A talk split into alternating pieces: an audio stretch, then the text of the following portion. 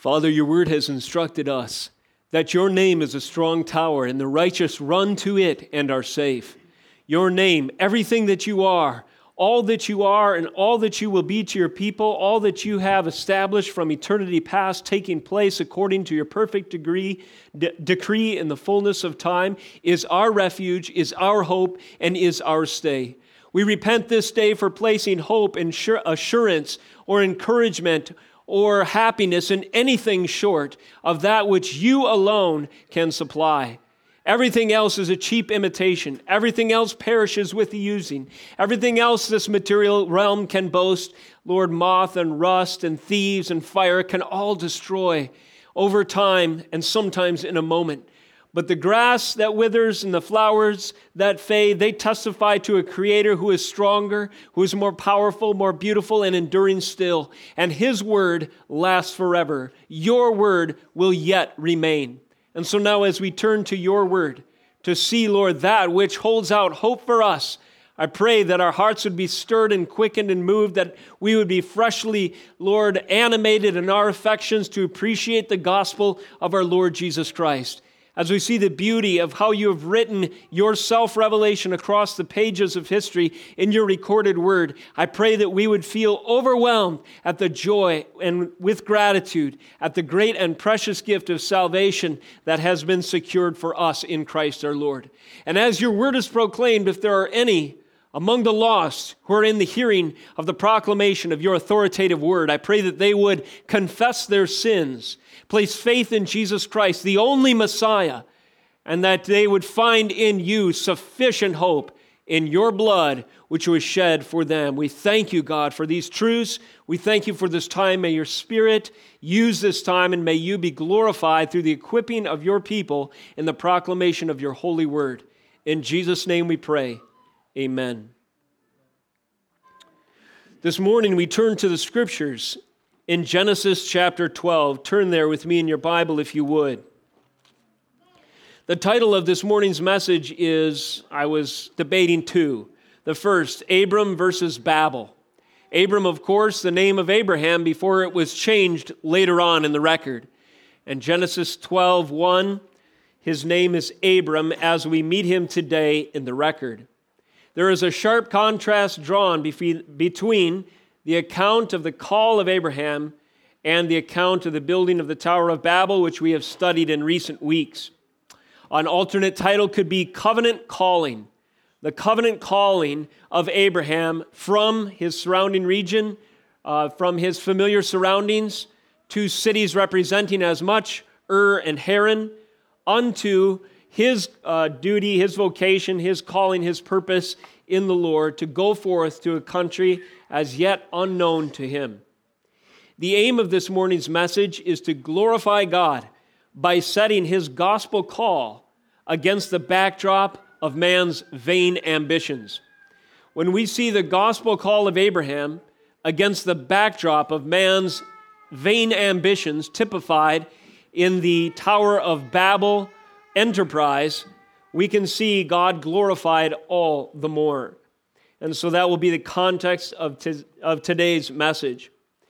Out of reverence and as you're able, would you stand with me for the reading of God's word today? We begin in Genesis 12, verse 1. Let's read through verse 9. Listen as the infallible word of the Lord is proclaimed in your hearing today. Now the Lord said to Abram, Go from your country and your kindred and your father's house to the land that I will show you.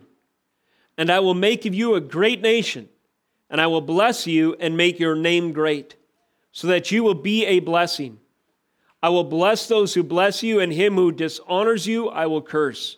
And in you all the families of the earth shall be blessed.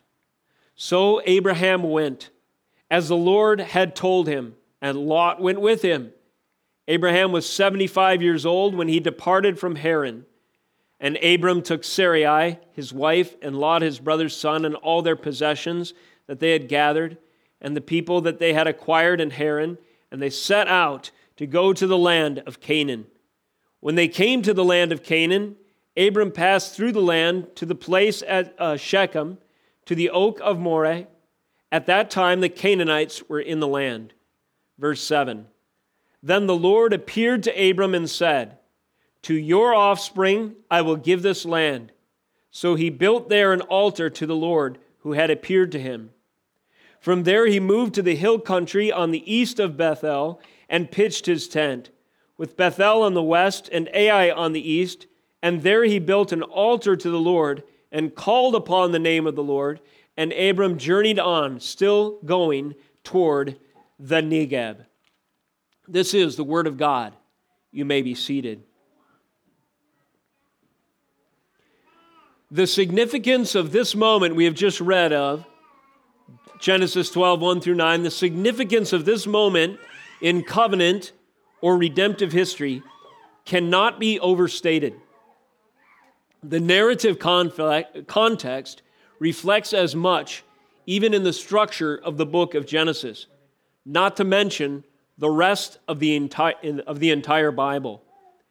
I want you to notice something that was brought to my attention in one of my study Bibles. The first 11 chapters of Genesis have been dedicated to chronicle many centuries and many generations, from Adam all the way through Abram. We have followed loosely the elect line of Seth, pausing only at brief moments for a significant son to be highlighted.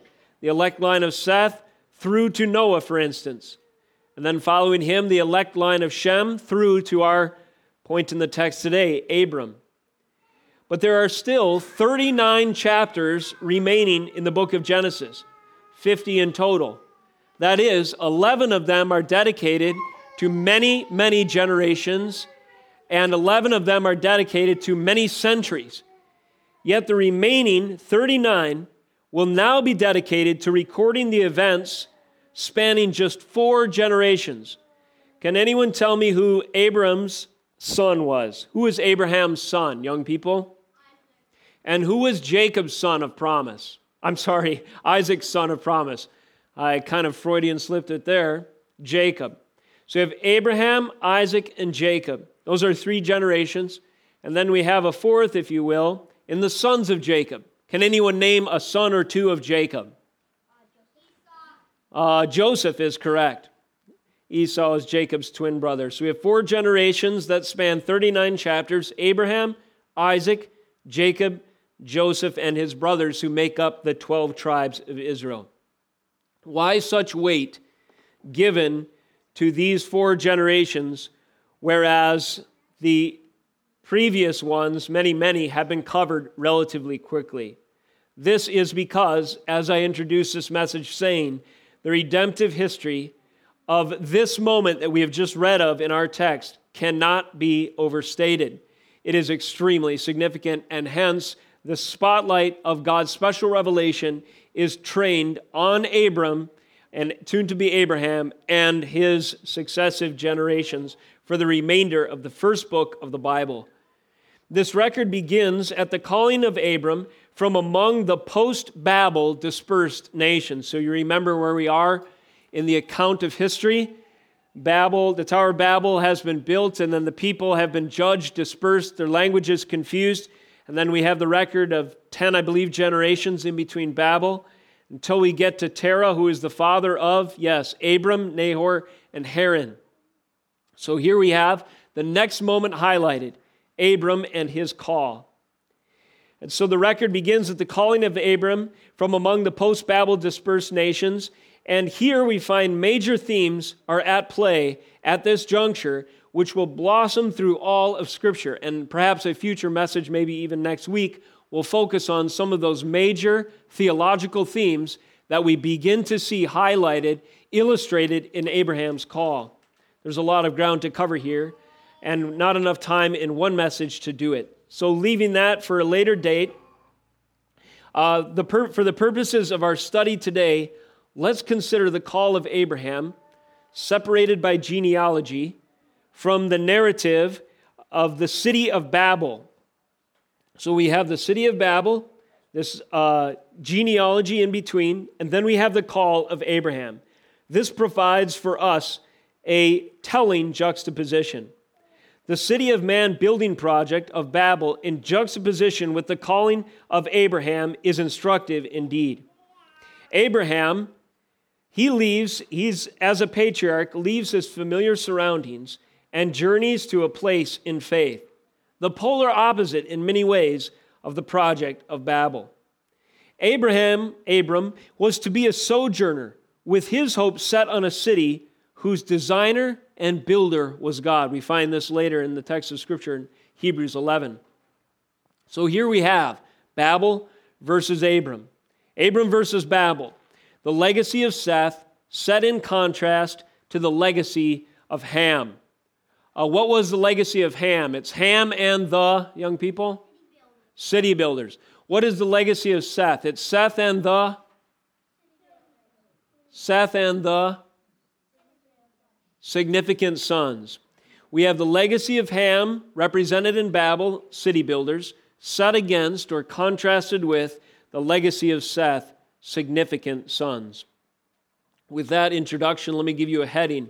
The covenant calling of Abram is marked by three things in our text today.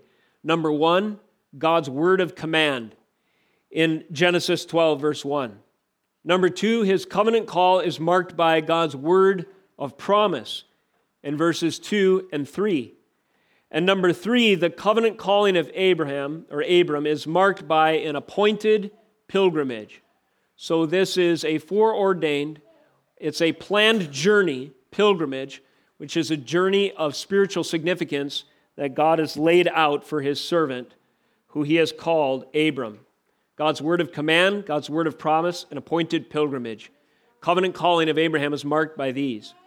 Consider verse 1, God's word of command. Now the Lord said to Abram, Go. The first command is one word in summary go. But it's going from a place to another. Listen, from your country and your kindred and your father's house to the land that I will show you. Here in God's word of command, we have these three things to consider. First, the calling of one man, namely Abram, and of course, many will be incorporated through Abram that will be affected by this call. But for the purposes of the record, it is Abram, this individual, who is called out among the nations for a significant purpose the calling of one man. Secondly, he's called from somewhere. He's called from a country, kindred, and house. And, and thirdly, he's called to somewhere, an as of yet undisclosed place. God does not tell Abraham before he commands him to march where he will be going. This is God's word of command. Notice first of all, first of all that this is much like the gospel proclamation in New Testament terms. God's word in the gospel comes first by way of command. Matthew chapter 4, Jesus enters his ministry, and what does he do? He issues a word of command repent, for the kingdom of God is at hand. Scholars through history have noted a certain order of things in the proclamation of the gospel. The gospel rightly begins with the law. It's a command to stand in right position with the law of God, to repent of falling short, so that you might find yourself in the favor of the Lord. Now, the second part is the means by which we are made holy. And that's the promise, that's the gospel, that's the work. Nevertheless, the Word of God comes to us in the gospel first by way of a declaration of His expectations and will, and consequently, the reality of our falling short in our sin. And these basic elements are evident in our text today. Go from your country, your kindred, and your house. This is the calling of one man recognizing uh, the need for Abram to repent and to leave a certain set of conditions and to go and to follow the Lord unto a new place, the calling of one man. This is in sharp contrast with Babel. All of my subpoints this morning, I will seek to draw contrast with the legacy of Ham represented in the city builders. So you're familiar with this text, we've preached on it already, but turn back to Genesis 11:3 and notice, they said to one another, Come, let us make bricks and burn them thoroughly. This follows on the heels of chapter or verse 2 in chapter 11 and as the people and as people migrated from the east they found a plain in the land of Shinar and settled there. So you can see the contrast already, can you not? We have mankind that seeks to proceed in their efforts and their endeavors by the will of the majority. They beseech each other, they come up with a plan. They seek the will of the majority, as it were, in this democratic process, and they say, they come to a conclusion come, let us make bricks. Come, let us build a city. Come, let us build ourselves a city and a tower with its top to the heaven. Let us make a name for ourselves. Come, let us is the theme of the city building impulse. It's the theme of the story of Babel. It's a calling of the people by their own ambition, by their own ability to secure their position in a dangerous world. It's a self styled salvation attempt. It's a humanistic approach to life's problems. In sharp contrast to that, we have the Lord saying to Abraham, God's word of command in Genesis 12:1, go from your country and your kindred and your father's house to the land that I will show you. Go to a place I will disclose, go to a place I will show you. It's the polar opposite of the will of the majority evident at Babel with this come let us impulse. The difference is the assumption of authority. On the one hand, in Babel, the will of man collectively is considered powerful, authoritative. We are in charge of our own destiny in the ideals of Babel. But on the other hand, when it comes to the covenant calling of Abram, the will of man is subject to the will of God. The will of man is commanded to be obedient to the will of God. The word of God, in calling his significant son out from the pagan nations, out from those who would share that city building impulse, even in Ur and Haran. The will of God calls man out from this by sovereign election to appoint him to a specific task. This is the gospel calling one man out from the corruption of the worldview influences of the society around him. Just a little hint, a little taste test for what's to come. One spiritual reality, one theological truth we see illustrated in this moment is election. I bring this up because the young people this morning were studying election. Election is God's sovereign call, whereby His will alone, He draws man out of his state of depraved sin unto His purposes. Young people learned this morning that God's election biblically refers to the calling of nations at times. That pertains to our text. The calling of the church that pertains to our text, and the calling of individuals. That pertains to our text as well. Abraham was elect. He was a significant son, not because of anything that he could boast in himself, but because God had purposed in his decree to draw him out of the surrounding nations, to repent of his own sin, and to place faith in the God who calls him unto a place he will yet disclose the calling of one man in sovereign election. The Bible speaks of election in this way, and also you learned this morning, young people, certain characteristics of individual election. It is personal. We see that in our text. God personally called Abraham for his purposes. It is particular. It is specific to him. God has purposes that he will unveil that are unique to Abraham and to his lineage, his family, and those especially who are spiritually associated with this picture of his family line. It is eternal. God's election is an unchanging reality that has consequences and a goal that will take place and is unchangeable, and it is just. We have this all implied in the calling of one man under God's word of command in this covenant moment where Abraham is marked by the purposes of God and hears the voice to come out from among them and be separate, so to speak. The calling of one man. He's called from someplace, as we mentioned a country, a kindred, and a house. Now let's juxtapose this against Babel once again. What, what did the men seek to do at Babel? Well, we find in chapter 11, verse 3, as we continue to read, they said, Come, let us make bricks and burn them thoroughly. And they had brick for stone and bitumen for mortar. They said, Come, let us build ourselves a city with a tower and a tower with its top in the heaven, and let us make a name for ourselves, lest we be dispersed over the face of the whole earth.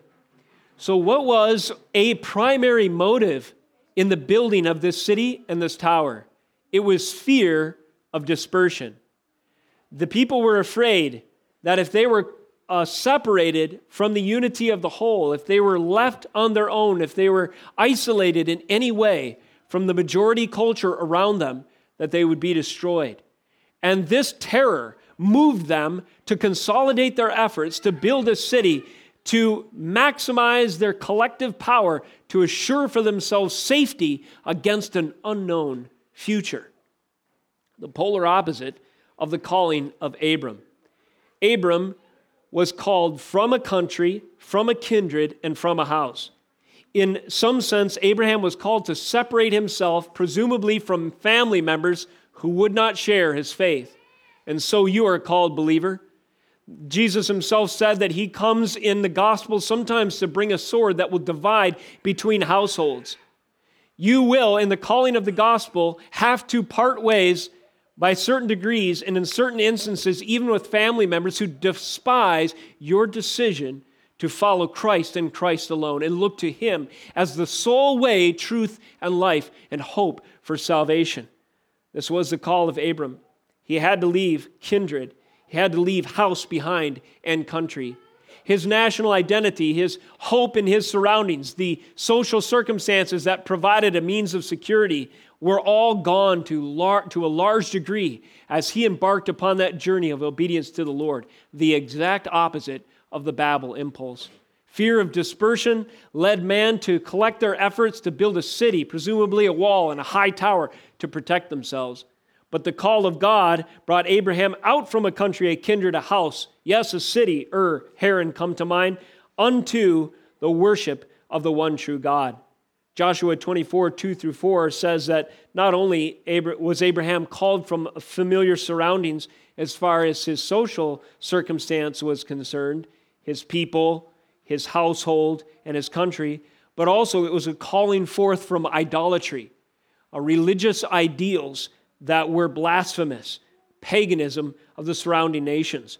It was a call to repentance. Leave country, kindred, house, and all that they value behind Leave idol worship and paganism and, and safety and assurance and the promises of wicked man behind and come and follow me.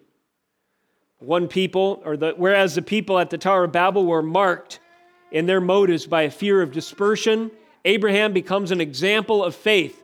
He's willing to go on a journey all by himself with his family. Well, all by himself, relatively speaking, but with his family and his herds, separated from the familiar surroundings because he fears the Lord more than he fears loneliness, isolation, or dispersion. God's word of command finally is comes to this one man from a country, kindred, and house to an undisclosed place. Again, the final portion of verse 1 in chapter 12 he says, Go from your country, your kindred, and your father's house to the land that I will show you. This, again, polar opposite to the central planning influence or impulse of Babel. We want to build for ourselves a city. Whereas Abraham, there was an intense demand on faith that was central to his call. To build on this a bit, turn with me to Hebrews 11.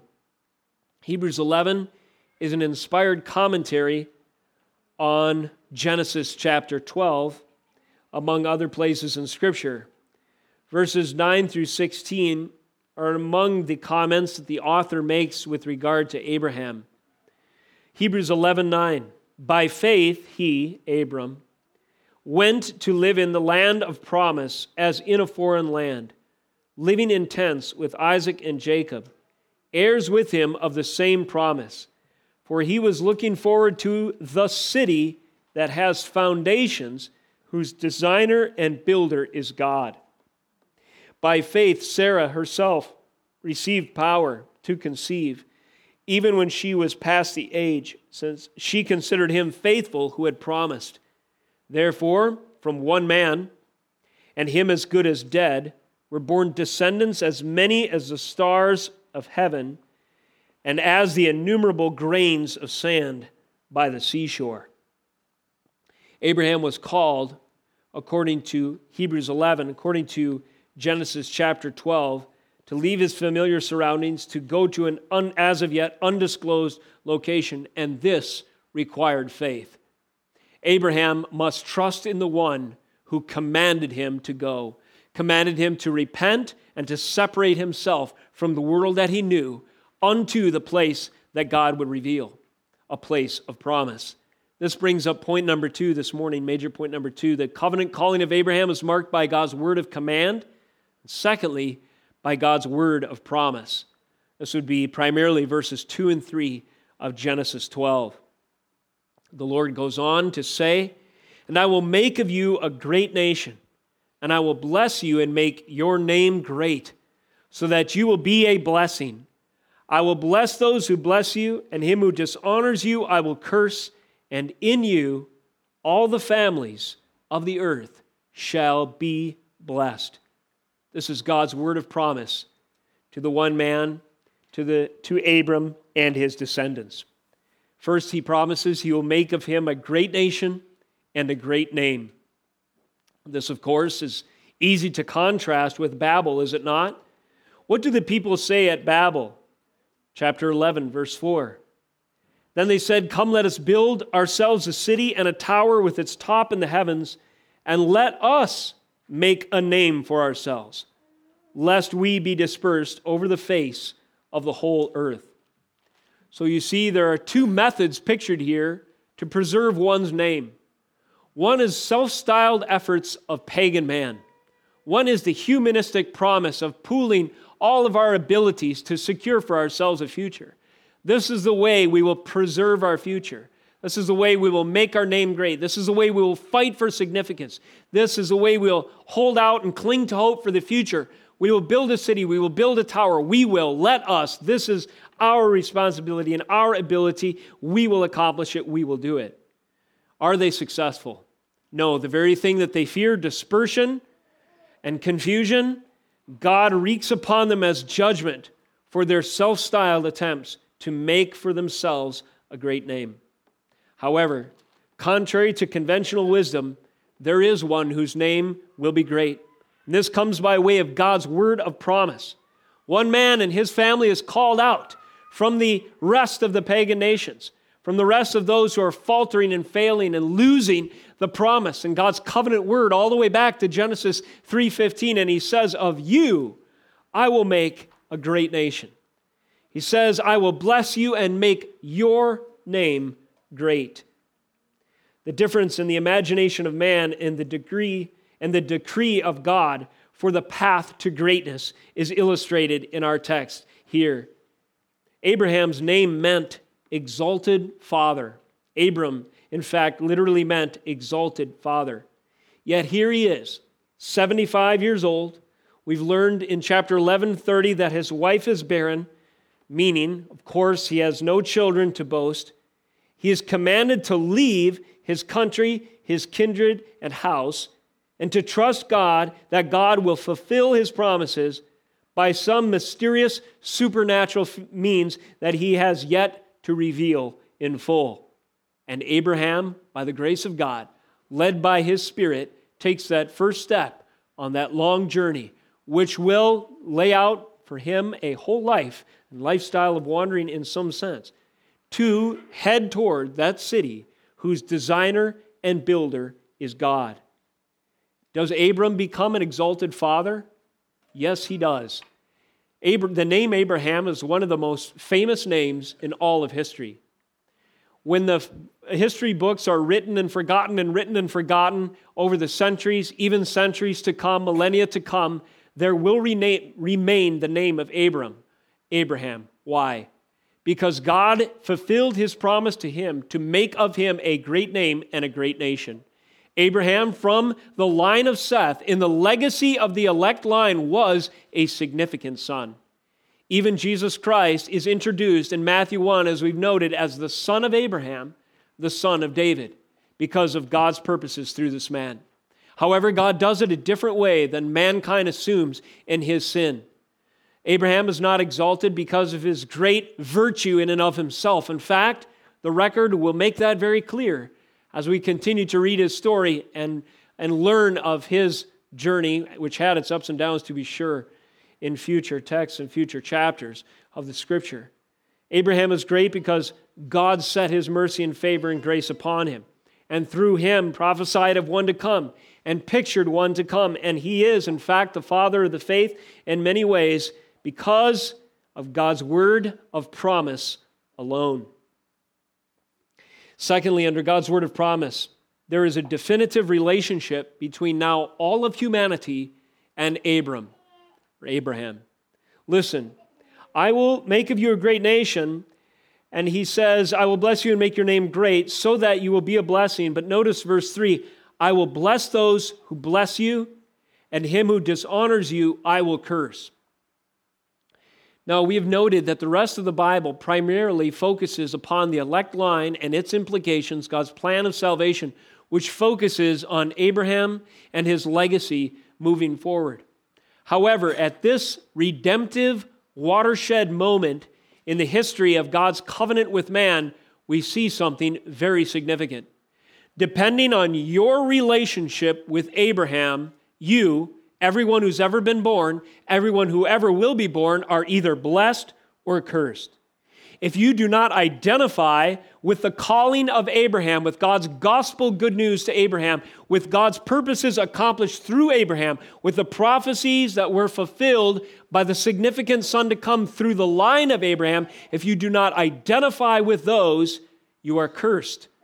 But if you find in Abraham's lineage a family relationship, if you are a grafted in son and daughter of Abraham, as it were, if you find yourself the son uh, and daughter of God, as it were, because of Jesus' work through the lineage of Abraham, then you are blessed beyond measure and beyond compare. This watershed moment in the history of redemption uh, strikes such a prominent contrast to the feeble attempts, the vain ambitions of Babel, I hardly need to mention it.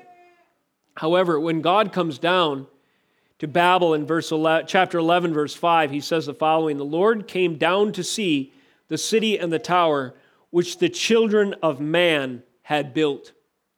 Now we see, in contrast to Abraham, that all of humanity could be divided into two categories the children of man and the children of Abraham. Which would you rather be? The children of man, the ones who find their identity in their humanity, independent of redemption, they are enemies of Abraham, they're enemies of God. Now, the children of Abraham are those who are grafted into God's redemptive purposes as revealed through his elect line of significant sons. Hope lies with Abraham. You remember the prophecy of Noah to his son Shem and his lineage? that within the tents of Shem is to be found safety, habitation, and a place of reconciliation with the favor of God. Abraham in the line of Shem provided hope to the coastlands, the distant peoples, distant not just by geography, but distant even by historical time. And so we, coastland peoples, so many centuries removed, when we confess our sins and place faith in the one significant son in the lineage of Abraham who satisfied everything that Abraham's call prefigured, namely Jesus Christ, when we place faith in him, we find ourselves friends, as it were, with Abraham. We find ourselves, as it were, within, welcome in to the tents of Shem, included in the covenant promises. And that calling of Abraham, which is marked by a word of command, comes to us, and the Holy Spirit changes our heart. And then we hear God's word of promise. You go, turn from your sin, turn to Christ, the significant Son who has come in this same lineage. And as you do so, you will find yourself in good standing with the Lord. You will find yourself in the family of God, in the lineage of the favored. You will find yourself among the elect. Thus, Abraham pictures this definitive relationship. All hope is mediated through one significant son, and all judgment is mediated through one significant son. This is the picture of Abraham's role. I will bless those who bless you, and those who dishonor you, I will curse. All hope and all judgment is mediated through one significant son. Ultimately, this is not Abraham, but Abraham pictures who the ultimate significant son is. That is Jesus Christ. This is a picture of mediation through one man.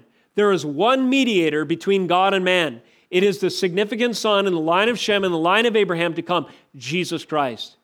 Ultimately, this picture here uh, foretells, it foreshadows the picture of Christ to come. All who are in right relationship with Jesus will receive the blessings promised to Abraham.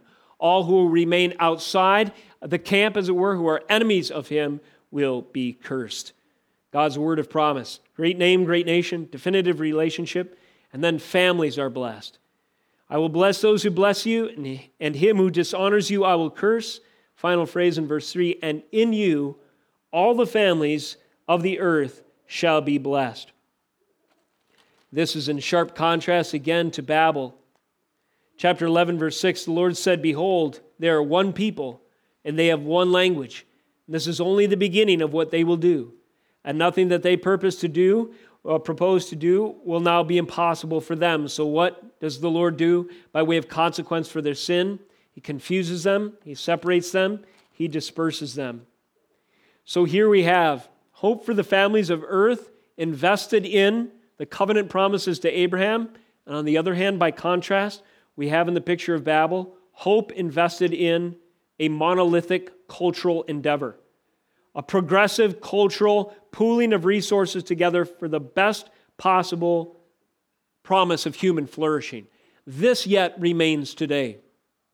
There is hope that man tries to glean from pooling all our efforts together. And if you listen carefully with ear of discernment to the news, to collective projects that the scientific, unredeemed scientific enterprise pursues, if you listen to the sociologists and the political pundits of our day, if you listen to the policy proposals that are put forth by global ruling bodies and by international consortiums, by the Council of Foreign Relations, by the United Nations, by the next administration, I could almost care less which political party it is, you will hear shades of the promise of Babel.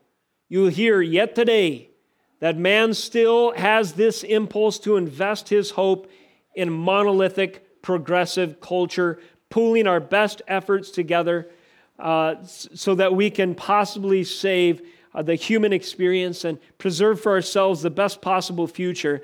I listened to even a uh, debate this week where a prominent American intellectual, Bret Weinstein, was arguing that there was some, he's, he's an unbeliever, he said there, he, in his judgment, there was some evolutionary utility to religion. After all, it was a useful metaphor to save us. But now, man is so far advanced in our problems and our challenges and in our technology that we have outgrown religion, quote unquote. Now we must come together and reach a consensus that will save us from the fear of dispersion and self destruction, and foremost in his mind is the threat of nuclear war. You know, he said if the Bible really had a transcendent view of man, then it would have said in its wisdom, do not enrich uranium. And it just struck me as foolish. Why? Because we've been reading from the account of earliest man, and there was a time when, arguably, as far as I can tell, 25, this is a little trick question I asked my kids this week 25% of the world's population was eliminated by one violent act of breaking God's law. Kids, a little pop quiz for you. Do you know what that was? When in history was 25% of the world's population destroyed by breaking God's law, thou shalt not kill? The flood? Uh, Abel, that's correct. The flood is a, is a arguably, uh, Judah's example is an even better one, but that was God's hand directly. Um, and but over here I heard Abel, the killing of Abel. That's correct. So if we have Adam and Eve, Cain and Abel, Imagine how vulnerable the human population was. One act of murderous violence against one person could eliminate 25% of the world's population. Yet God's word was sufficient. He had decreed, even then, implicitly through his law, thou shalt not kill. Why? Because man was made in the image of God. So, what this man, blind in his sin, fails to realize is that the word of God is absolutely sufficient. And there is, according to the Word of God, it proves to us from Genesis 11 into 12, no vested hope in the collective, progressive, uh, you know, technique, technology or hope of mankind in the future that will cause us, or that will give us the ability to transcend our tendency to, towards self destruction. There is no such thing. All the families of the world are blessed in and through Abram, and only in and through him. Hope is invested when a person is in the right frame of mind in the gospel itself. In Abraham and in Christ is hope. Galatians 3:16 speaks to union with Christ. It uh, speaks to this concept of in Abraham. When God says, "In you all the families of the earth shall be blessed," we find that fulfilled in Galatians 3:16, where the lineage of Abraham is identified with the Messiah. Thus, uh, the point that Paul makes there is that the promises to Abraham's offspring presuppose the coming Messiah. So, in the fullness of Revelation, it could be said as follows In Christ, all the families of the earth shall be blessed. God's word of command, God's word of promise. Final point this morning appointed pilgrimage. Moving more quickly, picking up on this later in a future message, likely as well. This is verses 4 through 9.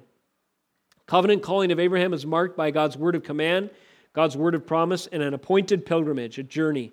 So Abraham went as the Lord had told him, and Lot with him went with him. Abraham was 75 years old when he departed from Haran. Here we have faith and obedience illustrated in Abraham's action upon God's revelation. Abraham illustrates this relationship that becomes thematic for the entire book of Romans. If you look at the beginning of Paul's epistle to the Romans and the end, we see that his purpose in writing is that the obedience of the faith may be exhibited among the nations. Abraham exhibited as much on his appointed pilgrimage. This is in sharp contrast to Babel.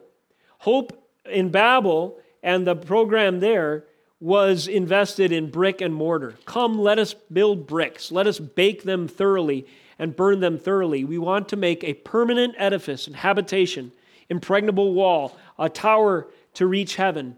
Uh, we want to twist heaven's arm, as it were, by these means. But for Abraham, his faith was in something else. He was willing to herd his cattle and his livestock across the wilderness and live in tents and put the brick and mortar of the established societies behind him again, as Hebrews 11 9 through 16 says. Why? Because he was looking forward to a city whose designer and builder was God. At first, he had no idea where that place was, and he never really settled down in this life. Nevertheless, this man of great faith followed the appointed pilgrimage that God had for him, and by way of divine escort, set his face like flint to the promised land. The covenant calling of Abraham was marked by this obedience and faith, this response to the gospel that the Spirit worked within him in this appointed pilgrimage. Secondly, and more on this in the future, it was marked by divine appearance. Notice in verse 7 Then the Lord appeared to Abram and said, To your offspring I will give this land. So he built there an altar to the Lord, who had appeared to him. Now, this is certainly a highlightable verse, is it not? Genesis 12, verse 7 the Lord appeared to Abram. What a significant moment. Moments like these in the Old Testament have become known as theophanies in theology, which is a revelation of God or an appearance of God in some form that can be tangibly experienced or witnessed, physically seen in many cases by the individual. Now, these theophanies are something like a pre incarnate visitation of the second person of the Trinity. This is something of a foreshadowing of God in flesh, God coming and revealing himself in tangible ways to his servants of old, foretelling a time when God in flesh appearing, Emmanuel, God with us, where God the Son, Jesus Christ, would set aside, or better said, veil, for a time his pre incarnate glory to take on flesh and to reveal himself, and to reveal in so doing the Father, a God in flesh, to us appearing, granting to us the message of salvation and satisfying all of the terms and conditions of the covenant calling that was reiterated to Abraham, was breathed to Adam and Eve in the garden in Genesis 3:15, which was foretold by the prophets of old and then revealed at that moment of incarnation. That moment of incarnation was preceded by appearances to Abram and others in the Old Testament. More on that later. But this appointed pilgrimage was marked by not only Abraham's faith and obedience, but by divine appearances. Now, notice the contrast to Babel. The Lord came down in Babel. He appeared, so to speak, in the story, does he not? He says, Behold, or the Lord uh, came down to see the city and the tower which the children of man had built. 11.5. He says, verse 7 Come, let us go down there and confuse their language so that they may not understand one another's speech. So the Lord dispersed them. The message here is the Lord will come. But depending on your association with Abram, indeed with the son of Abraham, Christ, he will either come in judgment or he will come revealing himself in salvation. Which will it be? Will you be uh, in the lineage of Abram and see Jesus Christ revealed in Scripture, the incarnate Son, as holding out hope of salvation, or will you invest your hope in what man can venture in his ambitions, his vain attempts to supply? And then, yes, the Lord will come, he will come down, but it will be a coming of judgment, not one of salvation. This is the appointed pilgrimage, and the final point this morning is altar worship as Abraham proceeds along his journey in Genesis 12. We see him building something. Verse 7, we've seen him build an altar. Then the Lord appeared to Abram, saying, To your offspring I will give this land. So he built there an altar to the Lord, who had appeared to him. Verse 8, From there he moved to the hill country on the east of Bethel and pitched his tent, with Bethel on the west, Ai on the east. And there again, says, there he built an altar to the Lord and called upon the name of the Lord. And Abraham journeyed on, still going toward Negeb, toward the Negeb. So here again, what did the people of Babel build, young people? What was the building project? What did they build at Babel? A tower. What did Abraham build? An altar, that's correct. Remember our two legacies? The one is the legacy of the city builders, building a tower in a city, trying to make a name for themselves. The other is the legacy of the significant sons. What do significant sons build? They don't build towers, they don't build cities of man, they build altars. What is an altar? An altar is a place of remembrance and proclamation.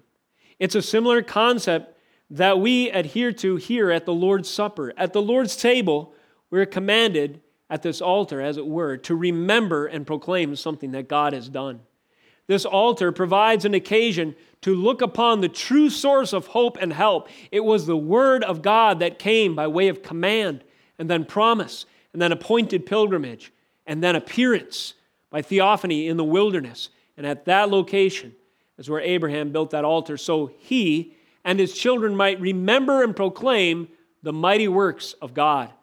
That altar did not speak to Abraham's great ability to fashion a tower or a city or a wall. No, it spoke to the great ability of the Lord, who, in spite of his transcendence, condescends to us and makes himself known in his appearing even sending his son to take on flesh, to become a man, to die in our place for our sins. That's what the altar of the Lord's table points to. The work of the Lord, establishing in his name a high tower where the righteous can run to and are safe. And that tower is our Lord Jesus Christ. That tower is by the design and the execution and the accomplishment of our sovereign God alone. Nothing that these two sinful, depraved hands could build. This is the message of the altars that Abraham built.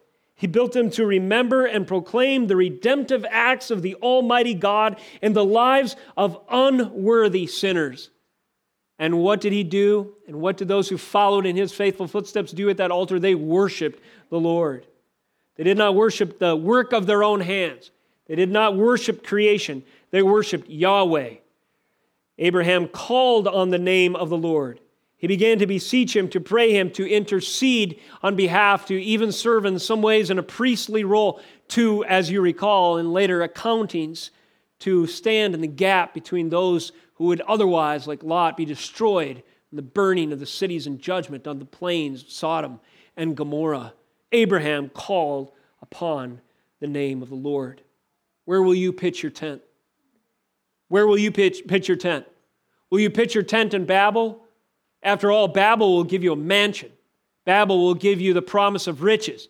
The Babel will give you man's best attempts at security. Babel will give you all that, but then Babel will take it away. Better said, the Lord will come in judgment. Like Babel, like the cities on the plains, when the fires of God's coming uh, in judgment appear on, on that day, woe to those who find the refuge, hope, and security in the city of man. Are you willing to come out from the kindred and the house and the land of the majority culture around us? Are you willing to come out and to be a stranger, a sojourner, a pilgrim in this land, a peculiar people, to show forth the praises of your Lord, even though you don't know exactly what that means for your life? It requires faith and obedience, but you do have this. You have the assurance of God's promise of eternal rest and glory. And that mansion that is prepared for those who place their faith in Christ is built and fashioned by the hands of Christ our Lord not by the cheap and vain attempts of some humanistic, you know, endeavor on this side of glory. More than this, you will have the promise of a new heaven and new earth, the reinstitution of perfect uh, communion, unadulterated by sin, where you can have that restored relationship with the Lord Most High. And all of these things are assured and promised to us in the gospel. This is the city of God.